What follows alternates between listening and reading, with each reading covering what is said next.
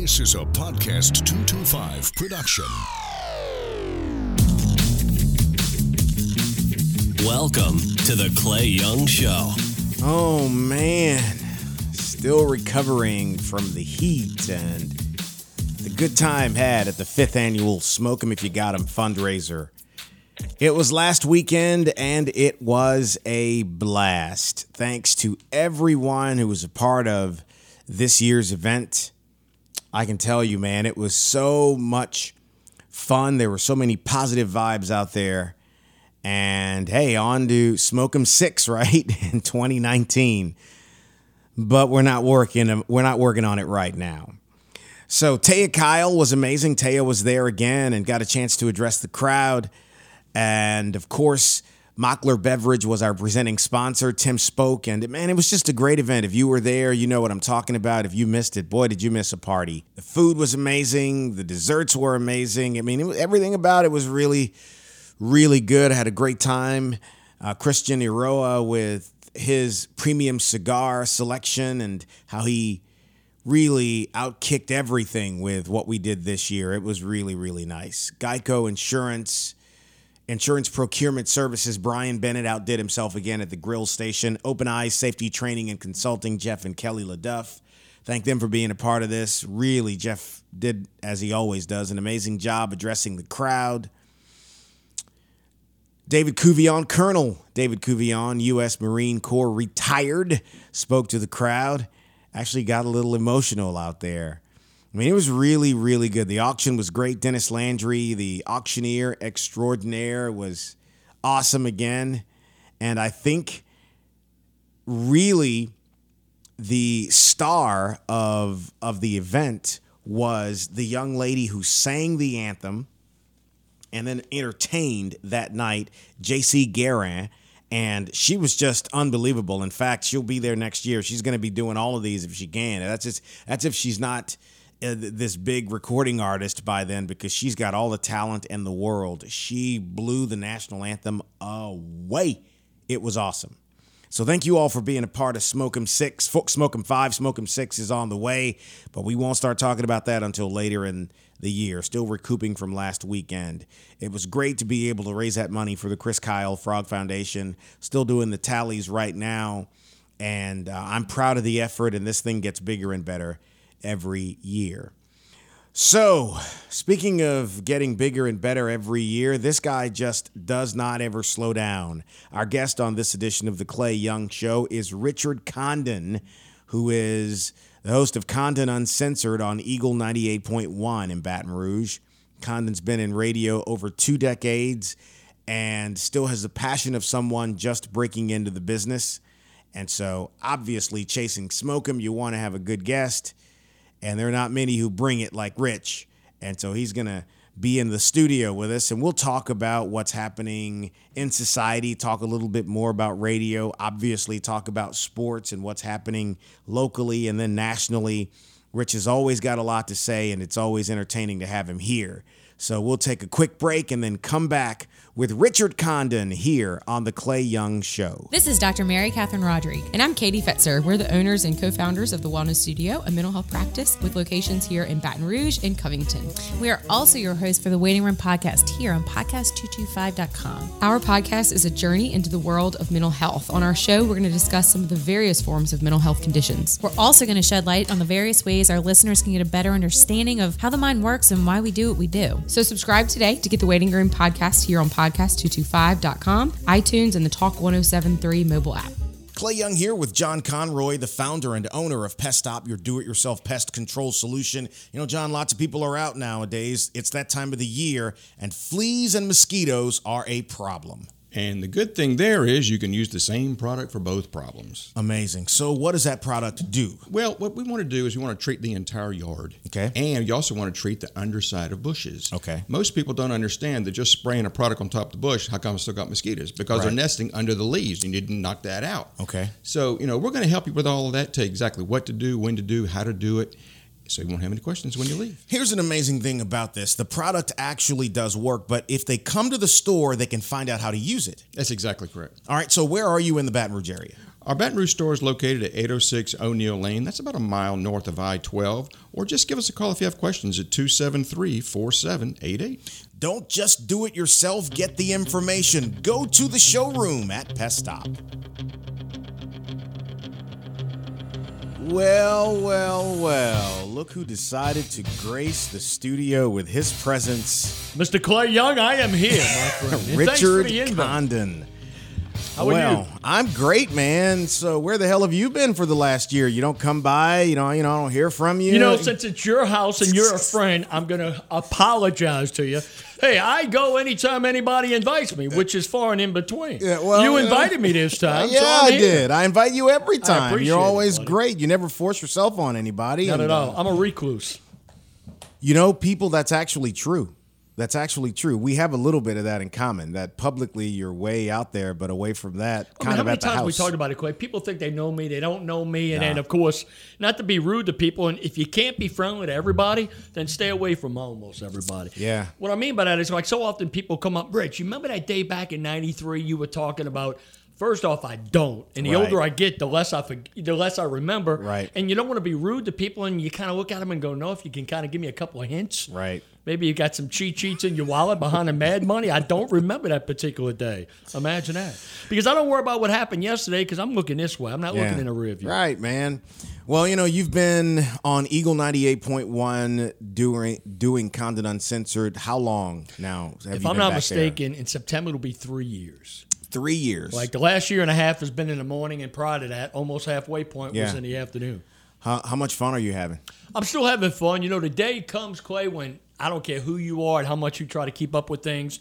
It's going to get to the point where I'm going to be unrelatable Yeah. because eventually, you know, that station will be playing music Mm-hmm. that people in their 35 and 40s, I'll be in my late 60s and 70s. Mm-hmm. And, you know, I mean, God's blessed me with good health, and I'm very, very fortunate. Unlike a lot of my friends and Yeah. things we deal with each and every day, Yeah. you know, hearing about sicknesses and tragedy and people passing away and but I'm blessed right now. So as long as I'm blessed and I feel like I have the energy, as you well know, this world's nuts. Yeah, it so is. it's not like I have uh, a lack of topics and things I can talk about on Right. the air and people to make fun of, including myself, which Yeah. I do as often.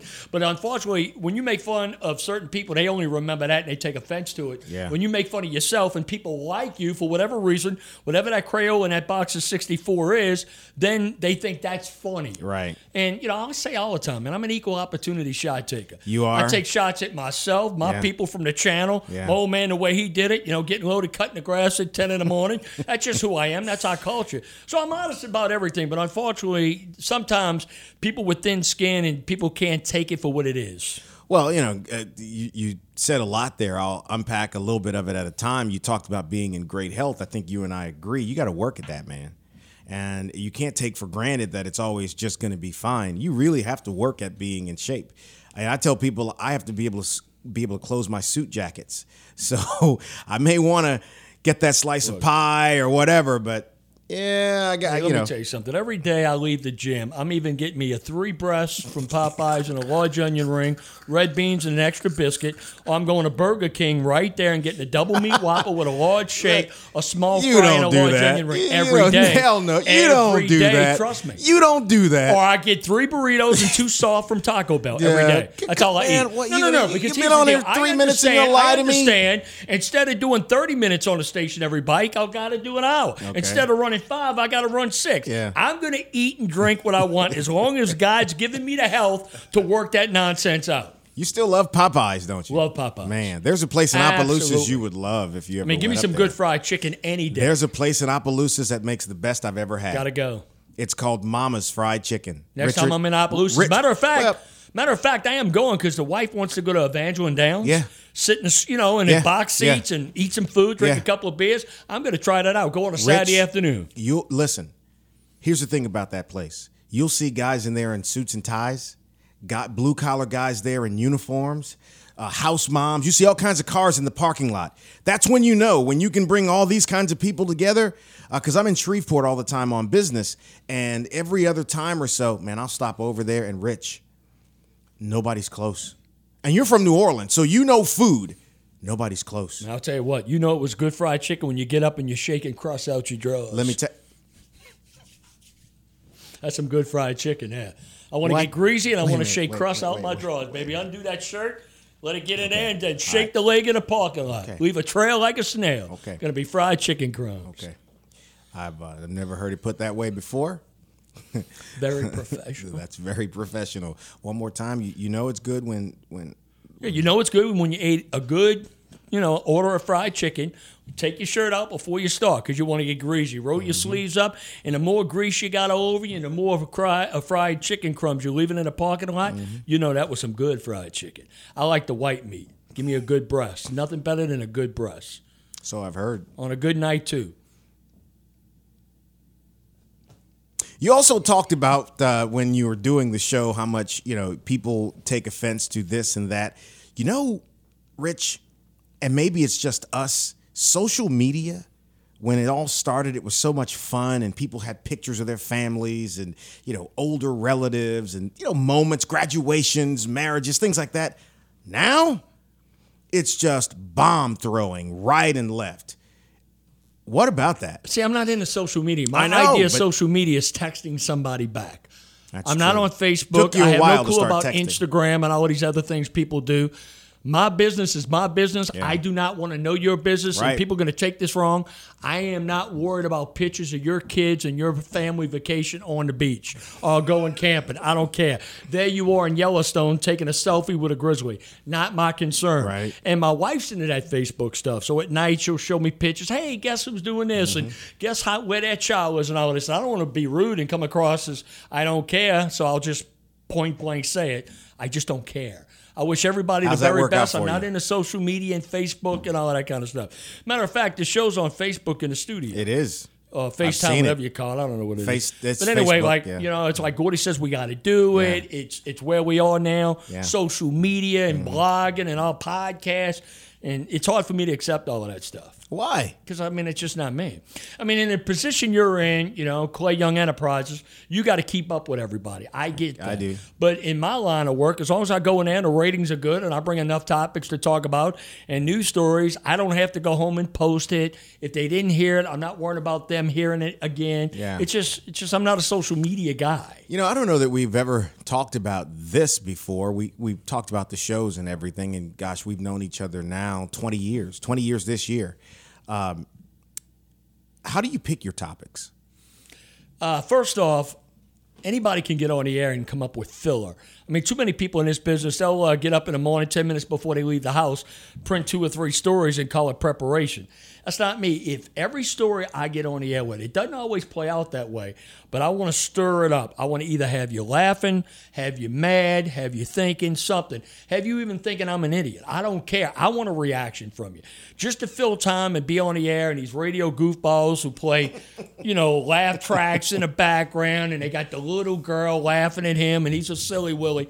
I don't want that. I know if it's humorous. Right. I know if it's funny. Right. And the reason why I know that is because I got people reminding me of something I said in 88. Sure. My thing about being in radio is that I know when I leave, good or bad, you're going to remember me. That's right. I'm not saying you're going to like me. Mm-hmm. I'm not saying I was a great speaker. Mm-hmm. I enunciated well. I'm not saying any of that, but I guarantee you, someone you know, someone you work with, a family member, a neighbor, somebody's going to say, man, that one day. That one day, and too many people in this business, they just fill out airtime. Ratings come in, they wonder why they're not pushing the needle because all you do is get on the air and it's fluff. Mm-hmm. There's nothing of substance. I am amazed, Clay, about how lazy people are in this business. Absolutely Yeah, lazy. Without hear it. mentioning names, I hear it. I see it with our group. I hear certain people within our group on the air driving around making sales calls, hitting the scan button, and I'm going, Are you kidding me? You had all night or all morning, if you're an afternoon drive, to prepare a show, to educate, to enlighten, to make your listeners either smile or cry or get mad, and that's all you got. There was a particular show I was listening to, and it was for one hour. One hour when a show host talks about something for one hour that I wouldn't even give it the time of day, even Right. for a quick mention Right. between traffic and weather. Yeah. You know, like a Brinks truck uh, unloaded 30, 40, 50,000 dollars of cash.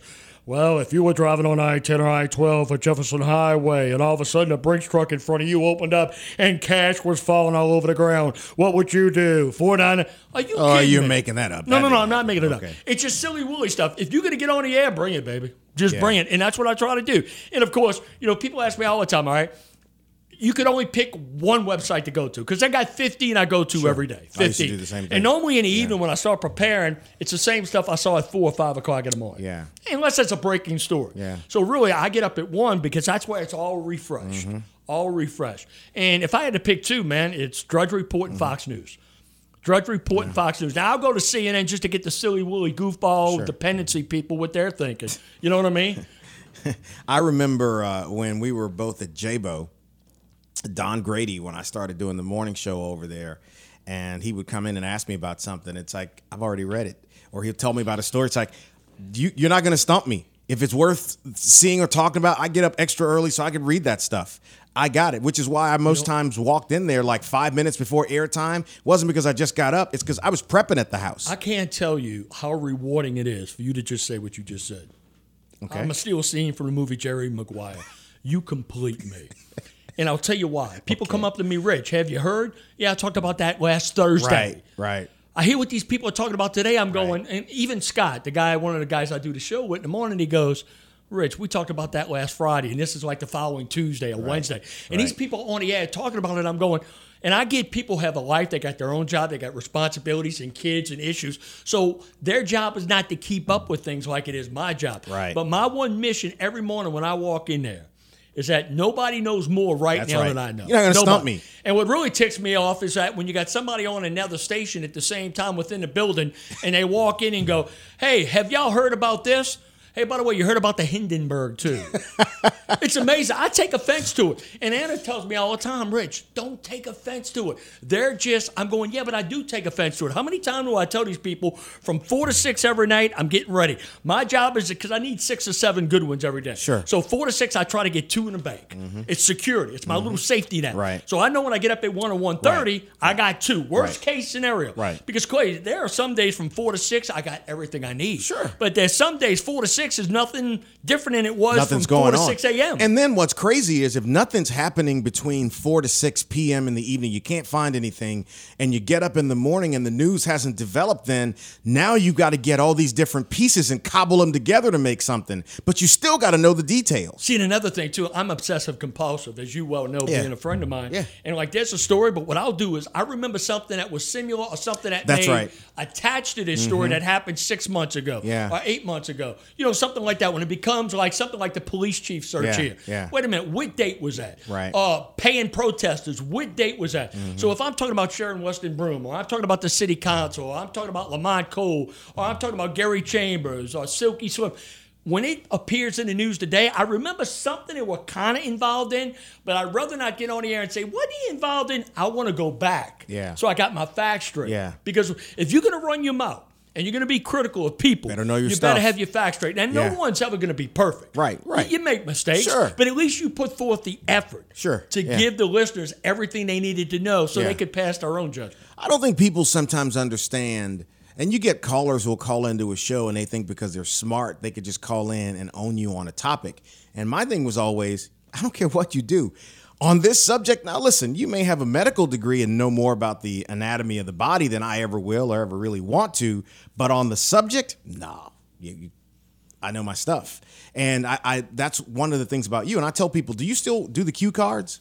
No, no, no. What I do is just like a piece of uh, Wow. Print paper. When did you start just doing like that? copy paper. Just I got tired of searching for five by elevens. Man, listen, and I know eights, whatever you, you can go back into the icar, uh, archives and listen. every penny I've ever spent on index cards, because I used to get the five by eights, Yeah. and I would tape them, tape them together.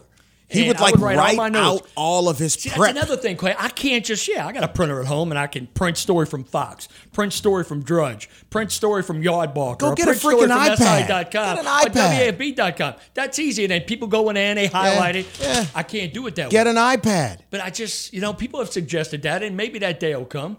That day ain't coming. I mean, I just got my Bose earbuds, man. I'm jacked. They hooked up to my cell phone, Man, so now tell the something. wires getting caught my- at the and- gym and- anymore. oh, when you're running, dude, Let me I show love you how big of a. Neanderthal I am. I got those for my birthday. My sister-in-law gave them to me. Yeah. They were in a box, and Sue goes, "What do you think?" When we got home, I'm going, "That's too frou-frou, man. That's too sissy for me. I don't know how to operate all of that. You got to tie it into You your phone, you and stick it in your ear. I said, "I have no clue how that works." So my daughter goes, "Dad, give me the box. Give me the box." She gave me the box. I gave her the box. She hooked it up through the phone, whatever went Yeah, to whatever Bluetooth, that is. yeah. And man, you talk about the greatest thing in the world. I know. You go around the gym, you don't get tied up into the Smith machine, and you don't get caught, you don't trip on it. It's good stuff. But Clay, Wait until you discover the cameras on the phones. what is that? Never mind. Let's save that for the next podcast. But look, I will tell you this: I am so much of a Neanderthal, and I'm not proud of it. It's just the way it is. I am so darn old school, man. But you know, uh, listen, I I hear what you're saying, and I don't think that people, a lot of people, especially guys, are going to look at that and go, "That's bad." Most people are going, "Why do I need to do that?" Just yesterday, I'm talking to somebody about a cell phone, and it, and I said, "I'm not going to go buy a new cell phone every year just because Apple comes out with one. That's that's just pissing money down the drain. Why do that?" And you know, the kids got to get the new phone, and then the new one's like a thousand dollars. It's like I'm not going to go spend a thousand dollars on a phone when the one I have works. I want a clamshell phone again. I told Jasmine that this. I, I want a clamshell phone. Find me a clamshell. Maybe two empty pea cans with a string. Well, that's too far. Too But far, yeah, but but you know, clamshell. Hey, Clay, I'm going off the beaten path, but talking about phones, one of the worst experiences in the world is to go to these call centers, AT and T, Verizon, all these places, You mean to be there or to talk with? to them? actually walk in and have to go through that experience. How was that? Because I'm gonna tell you, no, no, I didn't need a new phone. I just needed a charger.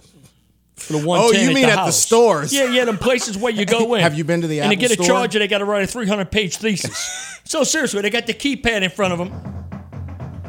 I said, dude, hey, look, just give me the total. It's a charger.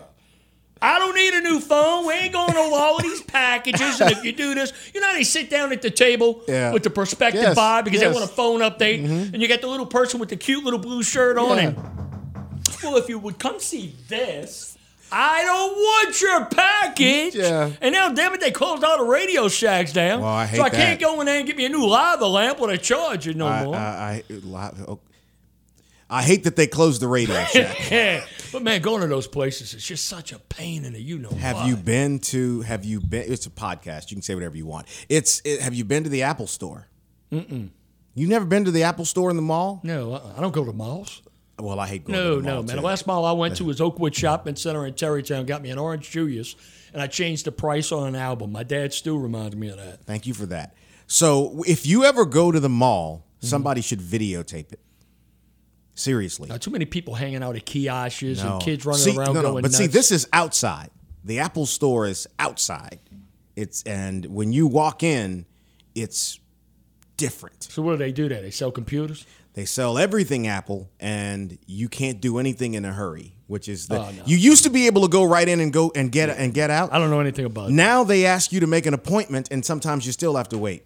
And I'm like, what's the point of the appointment? No, I'm not going in. I'm just jacked up about that new Piccadilly they're going to build on Lee and Highland where they got a drive through. I'm jacked up about that one. a drive through yeah, at Piccadilly, Piccadilly to go. Piccadilly to go. You didn't hear about that? No, I didn't hear yeah, about that. Piccadilly to go. They say it's going to be ready in July, and I'm jacked up about it because uh, you know I'm getting to that age. Because see, right now it's an awkward state because I'm not to the point because of my health and my age where I can really go into Piccadilly and feel totally comfortable.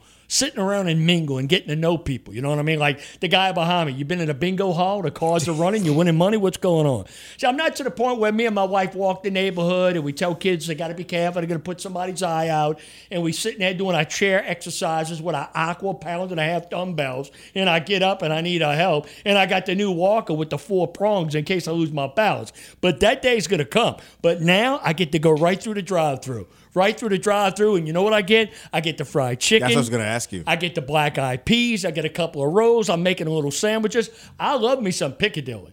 But I got to tell you, the only problem is going in there. When I go in there, I think of me and my grandma and her 71 Comet when she had the pleated skirts with a stocking roll down her ankle, and she's listening to Perry Como on AM. So what? Okay, what is your go-to? Because I know you got to have this. What's your go-to small talk when you're with people and you don't really want to talk? You don't really want to. See, I'm probably going to give something away to get us both in trouble. But when when you're with people and you kind of want to like get in and out of the conversation. First thing I do is Yeah. whisper in my wife's ear. What's his name? After she says, "Rich, how many times you gonna yeah. meet this?" See, I'm not gonna give We've away- Been over this Yeah. time and time again, and every time I'm in that situation, you know what I do, huh? What's up, killer? What you did, stop? What's up, player?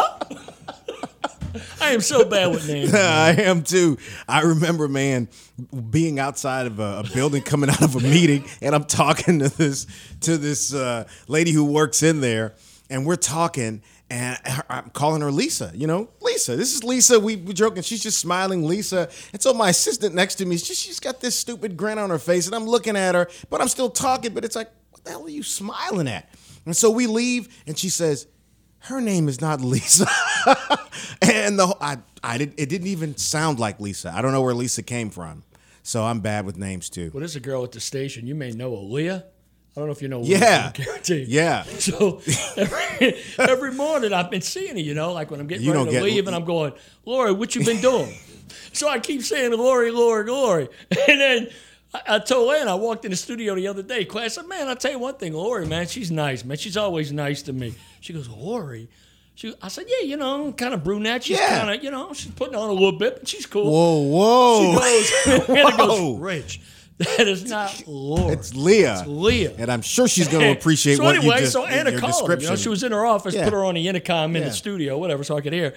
And she, hey, hey, Leah Condon wants to apologize because he's been calling you Laura. She goes, the way he talks, his accent, I didn't know the difference. so it all worked out. Hey, listen. She gives as good as she gets now. You know, she's pretty tough. Uh, and then you and Anna, that dynamic, y'all throw some stiff shots across the bow at each at each other every now and again. Well, she's sweet. You know, I mean, everybody's got sweet. their role. And of course, she makes fun of me because I'm old and getting old and my thought process. And, you know, like we do this early in the morning stuff, and it's the only reason I do it. Yeah. It's got to be early because I think it's frou frou. Yeah. Like this day in history and whose birthday it is, famous people. And that's what's scary because, like Clay, literally, probably 70 or 80%, I don't know. Like if you 70, born like 80% after of what? 1970, like, Oh, yeah, like yeah, yeah. actors. Yeah, and- yeah, see, because yeah. my thing is like Yeah. they mentioned like Game of Thrones and all these I've like actually never watched it. the Have you watched that? And stuff. No, what I'm saying is, quick. When I watch TV, literally, and the only things I watch, and again, I am pointing the finger at me. I am narrow-minded. Yes. I get it. I need to open up my eyes. I understand all of that. Yes. I am taking shots at myself right now. There's only a couple of things I watch. What? If it's a good game, I'm watching that. Right. I'm watching Fox and Friends, 5 a.m. Saturday, Sunday morning. I'm watching that. And then Investigation Discovery. I love that channel. My wife Man, goes, That's I- I why do you too. think like you think because you're watching all these I like that things. channel too. But see, my thing is, You don't watch Blue Bloods? I never heard of it. That show with Tom Selleck, No, the I've police never heard of family? it. No, oh, no, no, dude, no. you'd love Blue Bloods. See, and the thing is, like Scott, one of the guys I do the show with, as you know, Scott Robb. Yeah. Like he's got two young boys. You know, one's a Catholic and the other one's like in seventh, eighth grade. So what they like doing, dad and sons, is they go see these uh, superhero movies, like Avengers and all of that. Did you go see that? And no, no, no, no, no. My thing is, and he, uh, this will get to my point. My point is, as far as movies and TV shows, if it can't happen in real life, if it can't happen Yeah. in real life, I don't go see it. Yeah. I don't go see it. How about if it can't that? happen. It, oh, look at you. that is awesome. Can I get a hug, Carl? Yeah, right there in the middle of the show, Carla gets a hug oh, because she came bearing gifts. Never say he needs a pint of blood or something. Don't listen to him. That's all we got right there. Well, thanks so much. You're the best. Thank you. So there you go. All right. Do you want to get back to your story now? Yeah, we so won't no, even I we mean, won't like- even let like the people in on what and all that kind of like Black Panther or Yeah. Superman or Spider Man Yeah. or Thor, you know, whatever. Speed Racer. Yeah. If it ain't a true life story, I can't watch it. There's man. no speed racer movie, but okay. I- So but I mean, if there was, you know, yeah. I couldn't watch. So you don't watch Game of Thrones? I never heard of. it. I mean, I heard of it because Yeah, people I've talk about. It. Never it. watched it either. I don't have a clue. Yeah. Uh, so like, Clay, a game and like that, I like Shark Tank. I love Shark Tank. It's a good but the problem is, on it's on CNBC, and that's an issue I have even putting that station Why? on my. It's just CNBC. You know, it's it's a liberal left wing nut job station. Uh, during the during the day. See, I don't watch it during the day. Well, so here's the thing. In my office, I keep uh, the TV on muted because I'm, I'm I'm not really I don't have time to watch television, and so I can watch the ticker. And at the bottom of the screen, I see headlines. And if something happens in the news, they'll put it on the screen and I'll turn the sound on. Mm-hmm. And so it's perfect because during the day, the cable nets run commercials every three minutes and it drives you nuts. You know, I just Right, want to be able to stop and get that, like, you know, for us doing radio, and really for you, like you you can talk about something at six and have you know stay with it, do a bit, and then come back at eight o'clock because you know that audience is See, completely you know what? different. I'm told that, Clay, but I can't because I feel guilty. But I feel lazy when I do something like that. No, no, all no. the time. I, I don't. I don't mean like recycling stuff. I mean because you got stuff for the whole show. But it's like if you want to go back to something. I don't mean like you you only pick two things and you just flip flop them. I, I I would feel the same way. Mm-hmm. But sometimes, you know. Because the audience is different, you know that. I mean, people it, it moves around. But listen, let's keep moving here. You know, the lately, one of your bullseye discussions has been law enforcement here in Baton Rouge and talking about what's going on. For for people who have not heard your take on that, what is it? All right. Well, first off, it really disappoints me where too many people in leadership positions seem to give the benefit to the person who has a resume of breaking a law before they give the benefit to law enforcement. It doesn't matter what profession we're in radio, in my part, sales, my part, CPAs, engineers, forklift drivers, warehouse managers. There are going to be some bad people in mm-hmm. every profession. But it saddens me that our officers, men and women who put their life on the line each and every day, there was a day in this country when there were routine traffic stops. Routine. Those days are gone. Yeah. And when I see people automatically giving a repeat offender the benefit of the doubt, even though that individual had every opportunity to listen to that officer and did not, and then after the fact, people who were not there, who didn't hear everything, who didn't see everything, want to pass judgment on these law enforcement persons.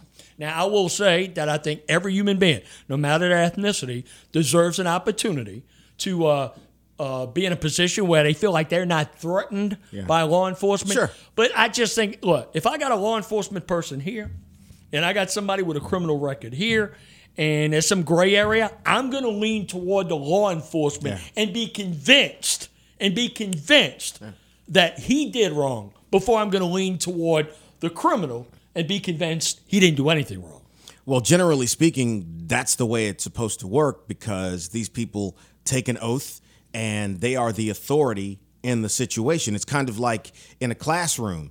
If a, a, a student says something happened, before you find out what goes on, you're going to give the, the teacher the benefit of the doubt while you investigate what's going on because the teacher is the authority. Is that is that a fair comparison? No, I agree.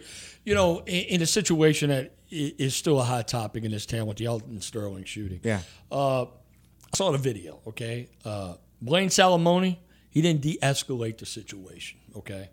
None of us were there, but I saw the video. I'd like to see it from start to finish, everything. I just to be able to pass a better judgment or opinion on this. But my point with this is, I wasn't there. Uh, the thing that disappoints me is that our mayor, before the feds, before the state came through with their final opinion, assessment, rendered a decision what they're going to prosecute, she already said that they should be fired. In a position of authority like that, you cannot jump the gun. Another thing that upsets me now is that, uh, you know, of course, the appeal by Officer Salamoni. Well, you know, now they bring up stuff that he allegedly did as an officer, which he wasn't reprimanded for back in 2016. Yeah. Why is that relevant now? Chief Paul was the police chief beginning on December 29th. Now, I realize he's got a lot going on. Right. But Salamoni was the police officer, you know, after Alton Sterling, obviously he wasn't. Yeah. But what, what relevancy does that have now? The man's been fired. He's been fired. And because of the appeals process, I guess to strengthen their position more, talking about, you know, Mayor Broome and, and Chief Paul, they bring up something that happened in 2016. When I saw that, I was bothered by the uh, by the video. Yeah. I thought he could have, uh, you know, de-escalated it a little bit better. Uh, again, I wasn't there. The unfortunate thing is that now that one incident in time, no matter how much evidence comes out, Clay, if everybody was even there, you have a certain percentage of the people that are never going to give the officers the benefit of the doubt. Right. And this ambassador program is the biggest waste of Yeah, time. talk- in talk a little opinion. bit about that. I heard you Here's why I think it's a waste of time because Well, tell people what it is first. the ambassador program, I believe it's 20 or 25 people. They went through training, a program where they pretty much are going to be the uh, conduit between the police officers and certain people within their communities. My issue with that is it doesn't matter who talks to these people if they are born and raised in a home that are not a part of being disciplined, giving the officers the benefit of the doubt to say yes sir, no sir, to respond and to do everything that officer says to do. It's not going to happen. And that's regardless of color. Yeah, oh, it doesn't matter. You got to be brought up in a home with respect for authority. Yeah. You got to. And if you're brought up in a home with respect to authority, you don't need any ambassadors. Look, I remember as a kid, I think it was like eight or nine years of age, and one of the biggest butt whippings my dad ever called me or gave to me is when I referred to him as a cop because he was an NOPD. And he bapped me on the head like I've never been hit before.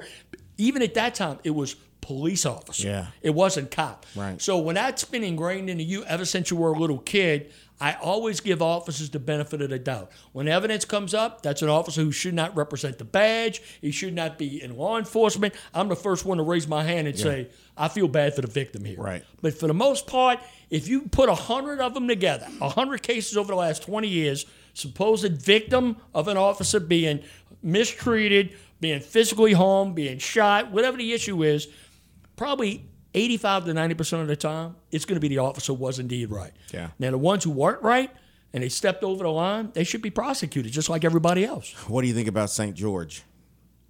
Impending city of St. George. I understand. Look, I believe every every group of people, every neighborhood, they should be able to do what they want to do. Mayor Broome doesn't want it. She doesn't think they understand the complications, the uh, taxing, the money, what it takes to run a municipality. But hey, if I live in that neighborhood and we vote to to, to want to separate ourselves from the city of Baton Rouge.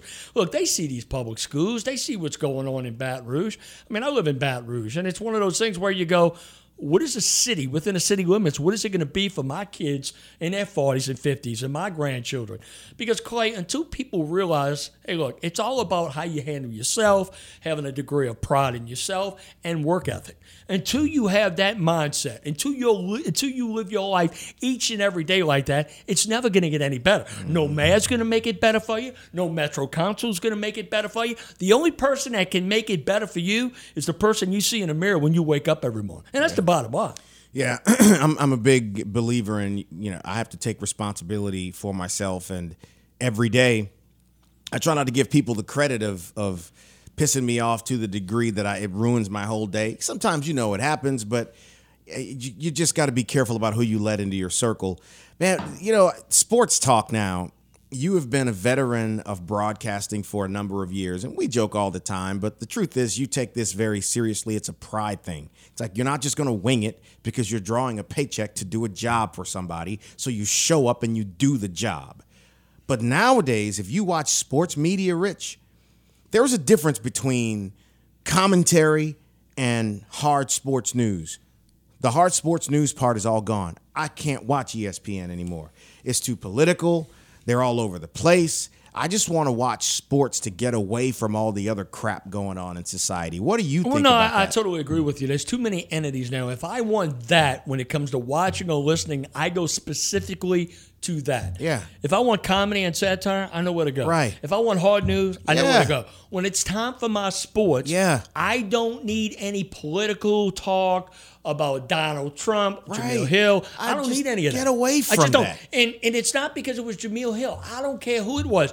It could be an Asian guy, a white dude. Right. I don't care. Doesn't matter. I don't want to hear this. Right. I want you to tell me is LeBron going to be with the Cavaliers next year? Right. I want you to tell me is Anthony Davis going to be with the Pelicans forever? Right. What are they going to do with Cousins? Are they going to make a deal? Right. I don't care about Tom Brady going to China and what his wife's doing. That's all irrelevant. To me. Right. I don't care. I, you know, just it got so out of hand recently with everything, and it's just hard to listen to some of these guys now. It's like, man, when and you, the thing about it is, when we were together on that morning show, we would do bits and joke around, but when it came time to talk about a sports subject, the conversation was actually about that. We didn't pull a bunch of other stuff in. It wasn't tongue in cheek because you're trying to help people learn something. How the hell do you learn anything from some of this stuff now? And look, when they do certain things like they'll show players, you know, interacting with fans sitting courtside, it's got to be a little fluff. There's got to Sure, be a little sure. humor. You got to get lighthearted yeah. every now and then. Yeah. If you show, you know, a pitcher just pitched a no hitter and he's getting Kool Aid and whipped Right. cream in his face, yeah, I, I get. Let's have a little fun, but let it all be sports related. Right. I don't want to go to this guy in the locker room. Then he's talking about this musician coming out and saying this about that politician, Kanye West, and this and that. I don't care. I'm watching Sports Center for scores Yeah. and for highlights. Yeah. And maybe if you're going to break down a big game, if the Patriots are hosting the Saints, give me a little X and O. Give me some Right. behind the scenes stuff. But gee whiz, leave out the political conversation when I got ESPN Well, on. let me throw this one at you too. The it's become it's it's not really a thing you have to do, but it's become a traditional courtesy that after a major professional team wins a championship, they go to the White House. There were some conservative leaning athletes who did not want to go to the White House when President Obama was there. I disagreed with that. I think the the house is bigger than the person occupying it for 4 or 8 years. It is an emblem of America, of our institution. And then now you see a lot of athletes not wanting to go to the White House because President Trump is there. And it's thinking, okay, for, if you were on a sport, sports franchise, if you're if you're playing receiver for the Saints and you win a Super Bowl and you got to go up there and it's you know take names out of it and it's a political candidate you don't agree with, what's your position? Do you want to go or do you say ah, I'm not going? You know what? First off, I uh, I don't care who the president is, the color of the president's skin, his political affiliation. As an individual, as a person, I think every athlete has a right to say I don't want to go. Okay. You know, that's my time. Yeah. And Sure. don't come out and say why you are going or not Right. going. Just either go or don't go. Right. I don't want to hear your reasoning. That's what disappoints me the most. Because a lot of these guys may say, you know what, man, all off season conditioning, everything I've been through, injuries, it's been a long season, hadn't spent time with my kids and my wife, and they may use that as an excuse. it's one that's day. fine. But you know, I don't have an issue with a man who says Really? he doesn't want to go. But I do understand how some people Yeah. and at one time, I thought it was totally disrespectful. Right. But as I get older, I'm going, okay. Because Yeah. it's, you know, Well, it's not that big of a deal. No, but on You're a right. much smaller Right. scale. Sure. You know, Clay, my wife will go, well, you really need to go. And I'm going, you know, I've done that before. Yeah. I've been there. And sorry, this one's mine. You No, know, this you know- one's mine. So Yeah. look, there is no right or wrong here. Sure, sure, There's no right or wrong here. absolutely. But my point is, if you're not going, just don't go. Don't make if a you big deal out going, of it. then go. But don't go and then after the fact be disrespectful. See, uh, that's that's a great way to segue into this point. Now, you know I'm a lifelong 49er fan. You've given me a lot of grief about that over the years. And as such, when Colin Kaepernick started the protest, you know, talking to my sons about it, and I said, you know, here is his biggest mistake. If he was at the locker after the game and he was saying some of those things, now without the Castro t shirt and the pigs on the socks, which is juvenile and that undercut everything he was trying to do. But if he's at the locker room saying something, if he's, uh, you know, at the podium at a press conference saying something, or he goes to some you know public event they're going to pe- be people who go whatever or ignore him or some people who will agree with him and go right on. But the moment you kneeled and that's the thing i don't get everybody to understand. It's like see if you listen closely most people aren't even criticizing what he's saying. They're just like oh you know that's his right. It's the act that hurt him. And he missed it and so I don't I think I don't think we've had a chance to talk. We haven't done the show since that whole thing happened. So, you know, what are you what's your position on what I just said See, and here's, here's my biggest thing? issue with it because you and I could talk about this for another hour and a half. Yeah. Mm-hmm. This topic alone. My biggest issue with it is I don't care what you perceive what you're doing to be. I care what our veterans think you're doing. What I'm saying is because so many of these athletes have come out and said it's not showing disrespect to our service. And they've even said some veterans have told them my as point with that is, and I, my point with that is the majority of veterans, Yeah. the majority, Oh, sure. perceive that as Yeah. disrespectful. Yeah. So if I know that's what they're thinking, then I'm not going to do it Right. because my own little personal agenda shouldn't supersede their sacrifice in what they find disrespectful. If my actions come across as disrespectful to them, to them, then I'm not doing what I'm doing. I can find a different platform to do it or a different place to do it. Mm-hmm. I don't have any issue with a man taking a stance. Sure. I have no issue with that. Sure. But once our military finds it disrespectful overall, that's when I got a problem with it. I think that's the that's the biggest thing lost on people is that it was that. And then Eric Reid. Now listen, come on, Rich, you and I have been around a long time. It's clear that the, the 31 owners and the management of Green Bay, because that city owns that team, not it's not owned by any any individual, they have said they don't want this. Now you can't prove collusion because there's no, you know, there's not going to be a record of all them getting together and saying, Psst, nah. But even the teams that are owned by foreign-born people have not decided to extend, you know, a contract to these guys. What about that?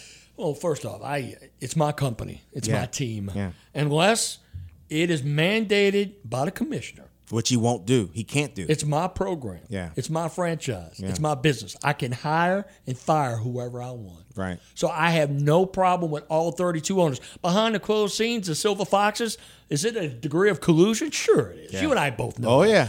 But in principle, it's my company. Right. I'm paying these salaries. Yep. I'm dealing with restrictions and limitations and corporate sponsors. It impacts my bottom line. And when a player puts me in a position where I got to explain to corporate sponsors, Yeah. I got to explain to my that's the bottom base, line. That's when Yeah. I'm not going to deal with it. Everybody misses it, but that's the bottom line. Attendance was down But last see, year. deal. You know, Viewership we talk was down. about think before you act. Yeah. Mm-hmm. Think. And Kaepernick, he didn't think. And if he did think, then, well, fine. Right. You're going to lose everything because of your principle. I, I admire you for it. Sure. But don't complain about it. Right. Right. And then what about Eric Reid? He's a product of, of here. I mean, he's suing the league now, you know, so that probably wraps up his chance to get back in this year. You know, I mean, it's sad. I mean, I think he's right there with Colin Kaepernick, but you make personal decisions in life, and I admire any man or any woman who stands up for their principles and their values. But with every decision, with every decision of that level and that magnitude, there's going to be consequences Mm-hmm. and repercussions, and that's what we're seeing. So next time an athlete or somebody in a private sector decides to do something, just sit down and realize, go all out, go all out. But understand, on the other side of that fence is going to be people who are going to go all out also, and then you can't complain about it. So the last time that you were here, there was something that happened that was a hit that I heard a whole lot about that most people didn't see coming, and it was pretty amazing. And that was, I'm not gonna put you on the spot. I really, really want to. I really, really want to. Uh, Ed Orgeron and your imperson, your, your impersonation of Ed I think that's the last time I did one up here. Oh my God, it was. You know, like a football team. But we got to find a quarterback. See, see these players on this team, they just uh, they don't understand. Hey, this is LSU. This is LSU. And and I recruit fine men in my program, and everybody got to realize you call me Bobby Boucher all you want. But I got a team, and I feel good about our team. I like the progress we're making, and I just want to let everybody know, go Tigers. Oh, that is the greatest thing. I didn't even. I- That hey, brother, I guarantee you this. You know what? How many people The have told you? How many people have told you it's bad? No, no. Well, because that the last time I was here is the only time I had done it. Right. Was with you Right, here. yeah. And this is the second Okay, time. Okay. All right. You've You never know? done that on the Eagle. In line at the Walmart. What you doing? what you shopping for that for here? I mean, it ain't like I go around. Hey, what's your name? Oh, can I do my Edo so, impersonation? so how about for this? you? How would it? How would Ed? I can't, I can't believe I'm doing this again, but it was great. Me how would neither. how would? Uh, yeah, right. How would Ed Orgeron go into Piccadilly and, and place an order? How you folks doing? You know, I'm looking for that Piccadilly to go. You know what I want? Give me the little, give me the little jelly. Yeah, I want the little jelly right there. Give me, yeah, Jello. Give me the green shake and stuff right there. Give me some of that. You know, I'm Ed Orgeron. I'm the head football coach at LSU, and we want you to come to Tiger Stadium, support our players because I really feel good about the progress of, of, of the team. And once again, enjoy your chicken, enjoy your lima beans and your liver with onions. Go Tigers. Oh man. Well, on a, on a semi serious note, eh, there are a lot of people who treat him like he's dead man walking, and I can't see it this year. So, what's your take on it? Are you one of those people? Look, this is a make or break year, and well, LSU's going to continue to make that money. And Mm-hmm. TAF says that the renewal rate is pretty high, and they're happy about it. Yeah. But it all comes down to the first game, man. If they lose to Miami, That's a tough if they lose to Miami, In Dallas. Lose to Miami and Dallas, I don't know how you recover because Auburn's going to be good. You got to go on the road to a couple of tough spots. Alabama's going to be Georgia's gonna be good. Eh, Georgia's another one.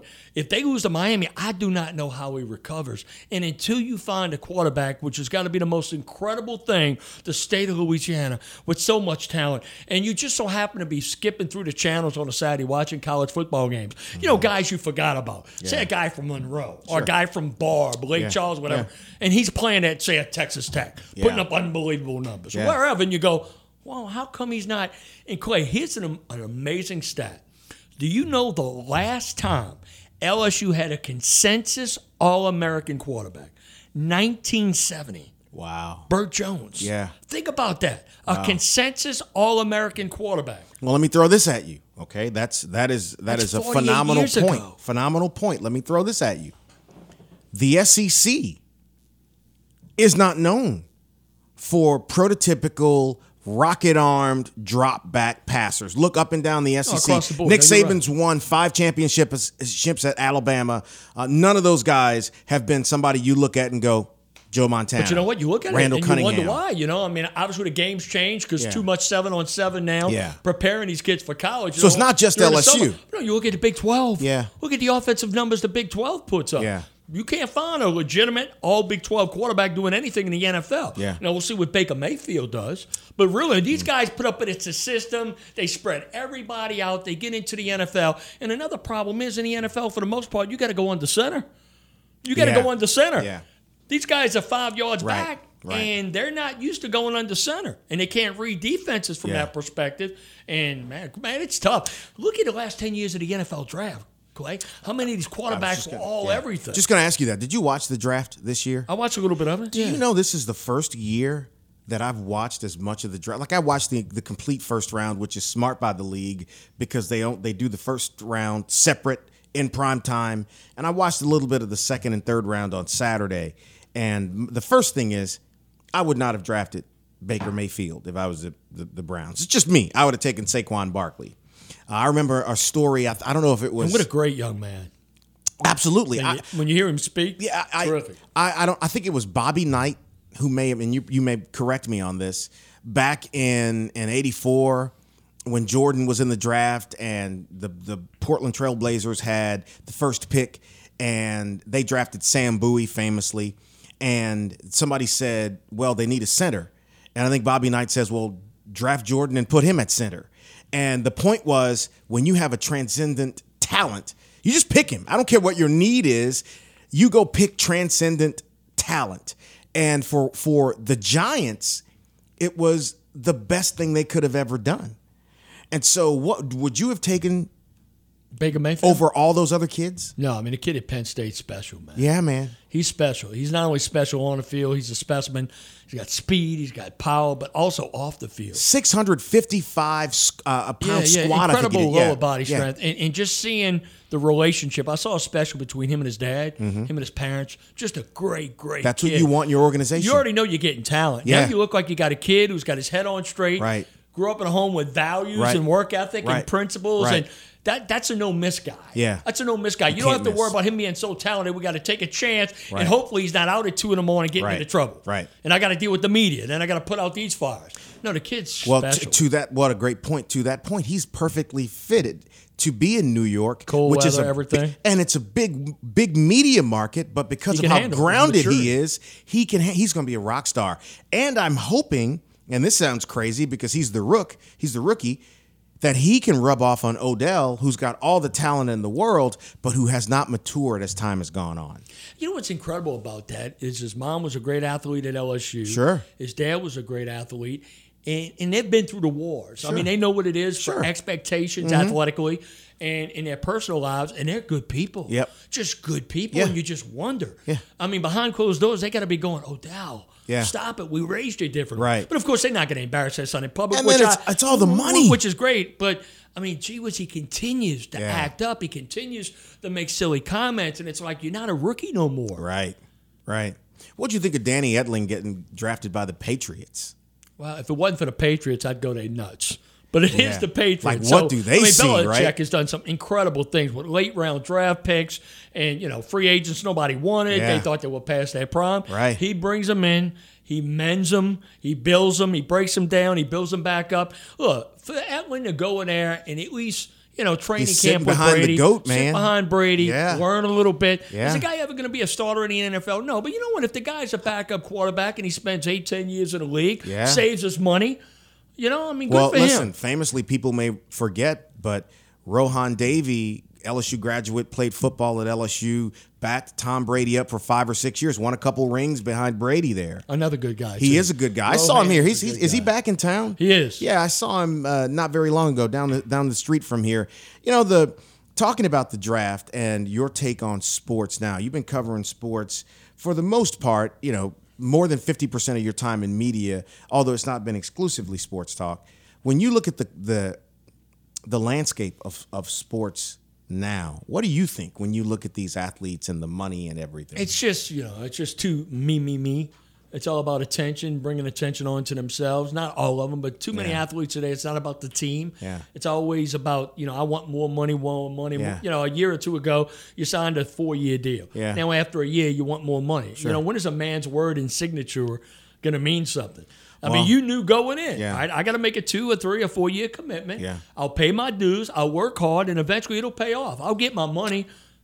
Um, you know, this is something else kind of on the topic, but not necessarily there.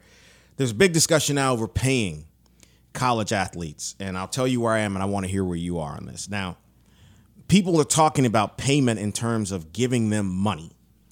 So my position is the university is in, in a way, giving you money because your athleticism is paying for your education and just having had a kid graduate from LSU and go through all of that and you know that's money that mm-hmm. that you know you got to pay Right, right. and and so I don't know how I feel about that, but I also understand the other side of this. If I may talk out of the other side of my mouth a little bit, that the universities do make great amounts of cash on the likeness and the names of these young men. Look, if you got a sales team, all right, you're gonna have two or three salespeople making a lot more money than a lot of the other sales guys. Sure. Because why? They're the best. Yeah. They work hard. Right. They come up with ways. Right. I think it's the same thing, and a lot of people are gonna say it's unfair to this school. For example, like in Alabama, all right, they got uh, you know whatever, 85 guys on scholarship. Let's go with uh, a Southern Miss, Mm-hmm. whatever. Well, it may be unfair to the kids at Southern Miss, but if I'm in Alabama. And I'm bringing in all of this money, national TV, because I'm an elite athlete. Yeah. I'm better than the guys at the other university. I should be compensated more. What that is, how the NCAA does it, I don't know. But if I'm a starting quarterback at Alabama mm-hmm. and I'm competing for a Heisman Trophy and the SEC championship and year in and year out, I'm the reason why Alabama has a shot of winning a national title. I should be compensated in some kind of way than the quarterback at Illinois. You see where I'm going? do you like leave if that I'm up the to the- star at Duke, if I'm the star at Duke, I'm the guy. Yeah. Okay? Somehow the NCAA or the school through the NCAA has to find out a way where I get a little bit more than just a college education. Because without me, they don't win a national title. Without Right. me, they're not selling as much merchandise. Without me. So how that is, how you balance it, and how you come up with a fair way, Clay, I don't think it's possible. Do you leave it up to the NCAA or do you make it about the university? Well, the NCAA is a bunch of hypocrites because the NCAA continues to promote within pay raise, pay Mm-hmm. raise, pay raise because of all the TV deals and the multi-million dollar deals. Well, the NCAA is a bunch of hypocrites. They can continue to make more money. They continue to raise across the board within you know the office. Mm-hmm. But yet, guess what? Athletes, well, you get a book and you get free education, which I'm not. Look for the parents out there who can't afford an education, for kids out there who are working a job and they got to pay back student loans. Is it a bitch? Yeah. You're damn right it Yep, is. yep. If is is it unfair? Sure, I can Right. see that. But Yep. guess what? That's not that stud wide receiver, running back, quarterback, or defensive issue. No, because That's I mean their issue. ability earned them that spot. You don't get these scholarships unless you something. can if life was fair, I'd be doing one total hip replacement surgery a day and going home. Life's not fair. I don't have it. No, seriously. If life was Yeah, fair, right. I'd be the CEO Yeah. of Apple. Right. Life is not fair. Right. Life's a bitch. Right. You know, I get it, but you know what? You use what you have, what God gave you. Yeah. You make the best out of it, and that's it. That's you know, I used to get into an argument, Clay, all the time with a guy, and he used to say, "Well, you know what? It's because he honestly believed that if you worked hard enough, let's just say you wanted to run fast, right? Mm-hmm. If you put in the time and worked hard enough and got a personal trainer, or whatever, you could too run a four three forty.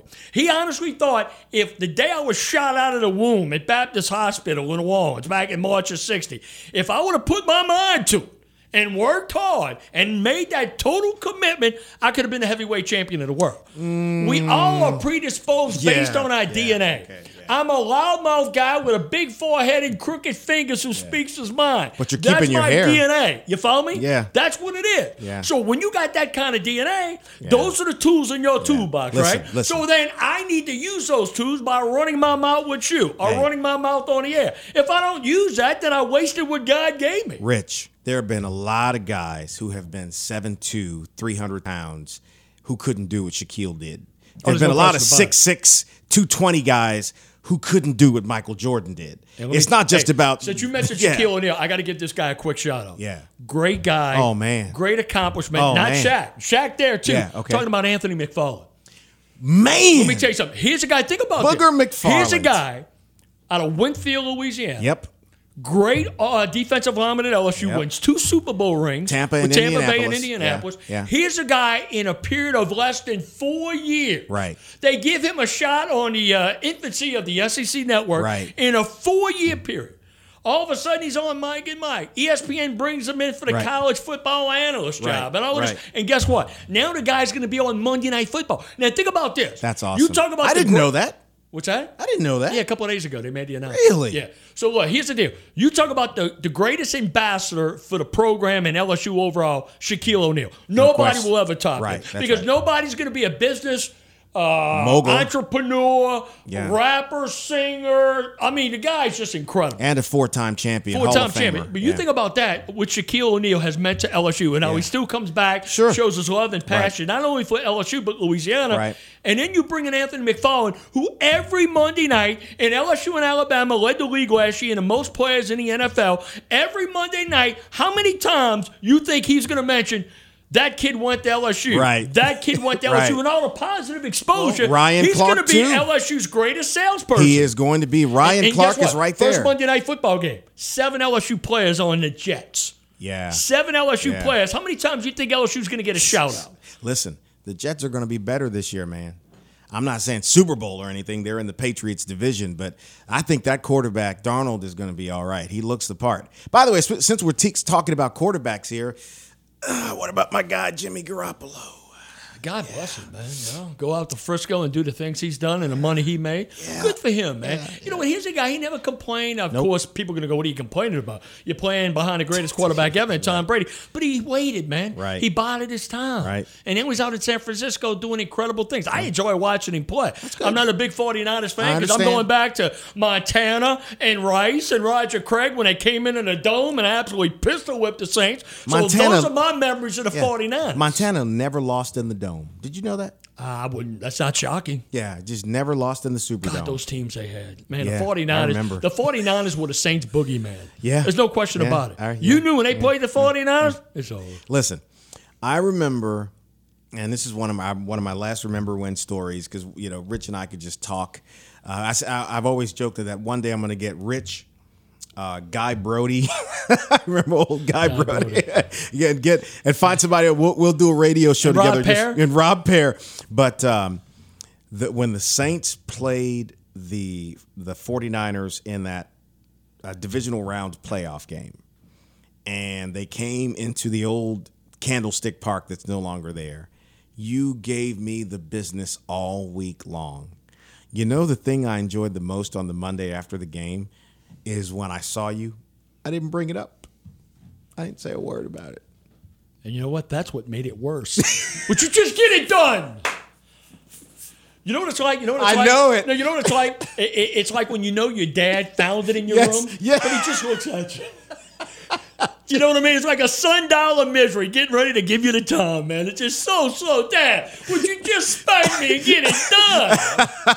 that was that was so You know, great. it's like waiting for the hangman. Meeks too. When I sit in the room with our buddy Kevin Meeks, who's no longer here, and I just I never would say anything, and he'd be waiting on it. And so we did a sports report, and you said, and, and Meeks even said, "No, he's not said a word about it." That's when it's better. And right then and there, I realized don't ever, ever wager.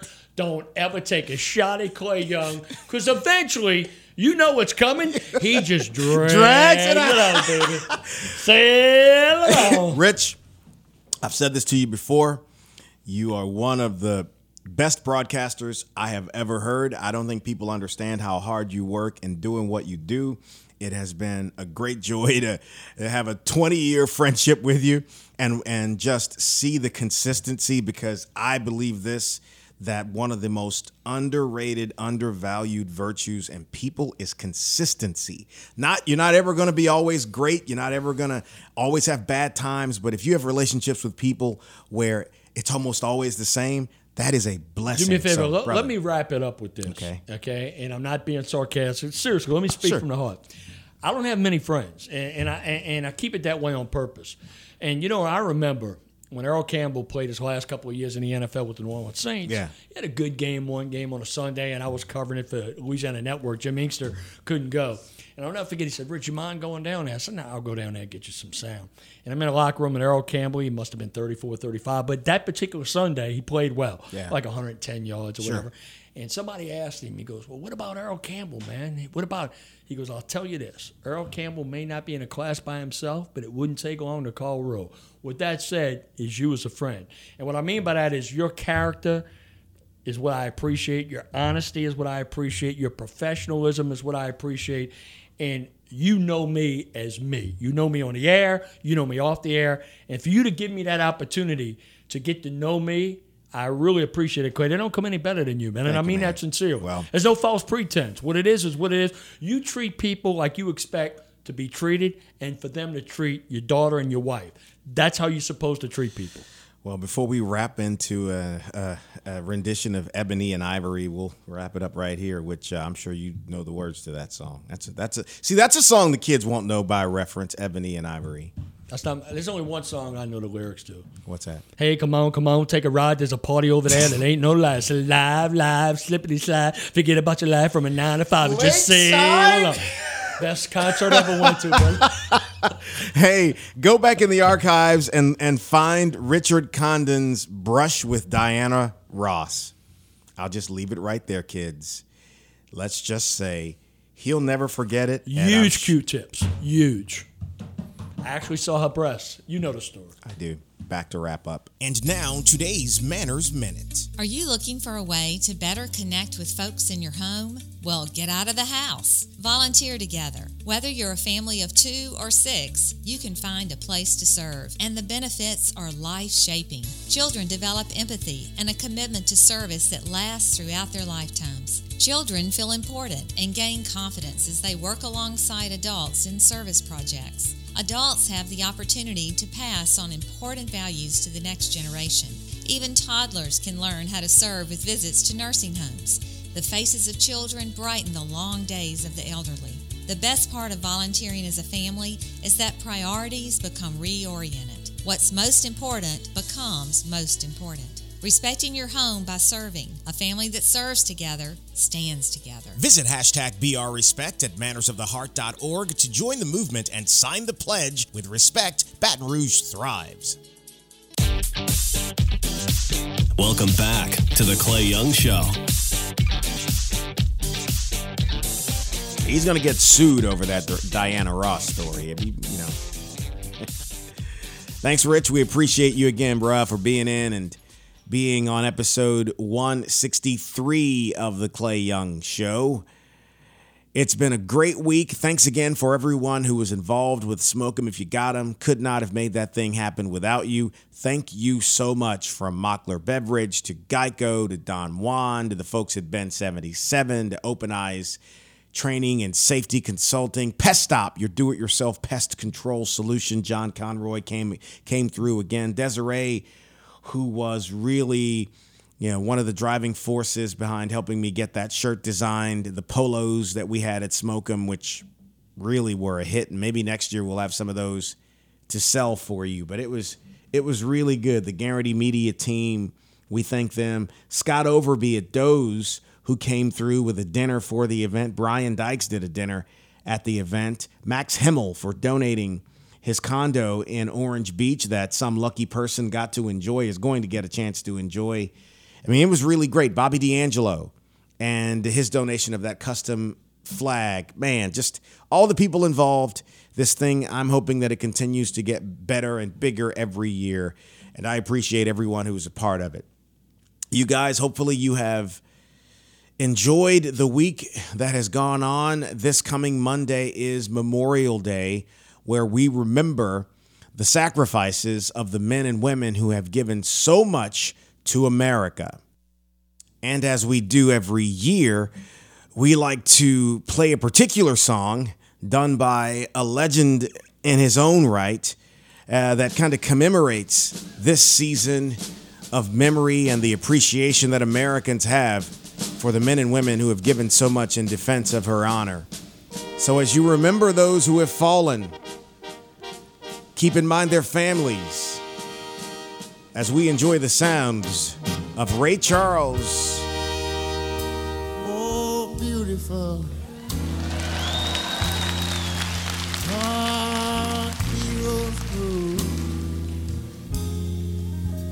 In liberating strife.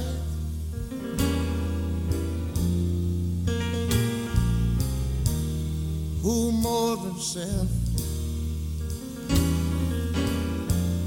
Their country love. And mercy more than life. What I'm saying about tonight is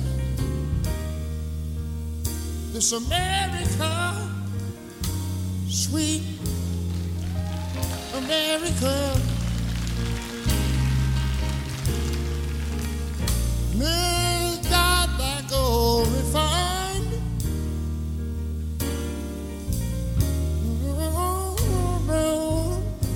Till our success be nobleness and every gain divine. And you know, when I was a little boy, I remember we always sang these words. Oh, beautiful.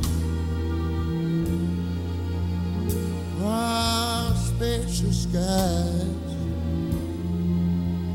Far amber waves of grain.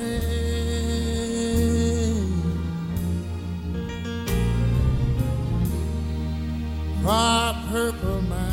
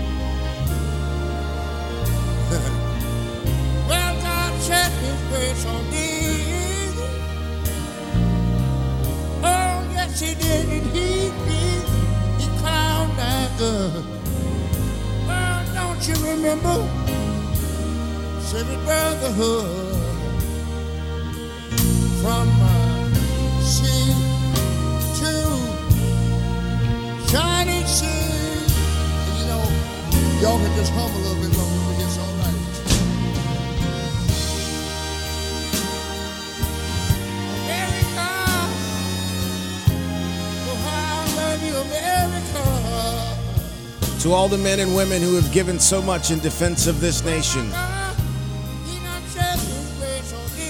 to the diversity of cultures, faiths, thank you all. See you next week on episode 164 of The Clay Young Show here on podcast225.com.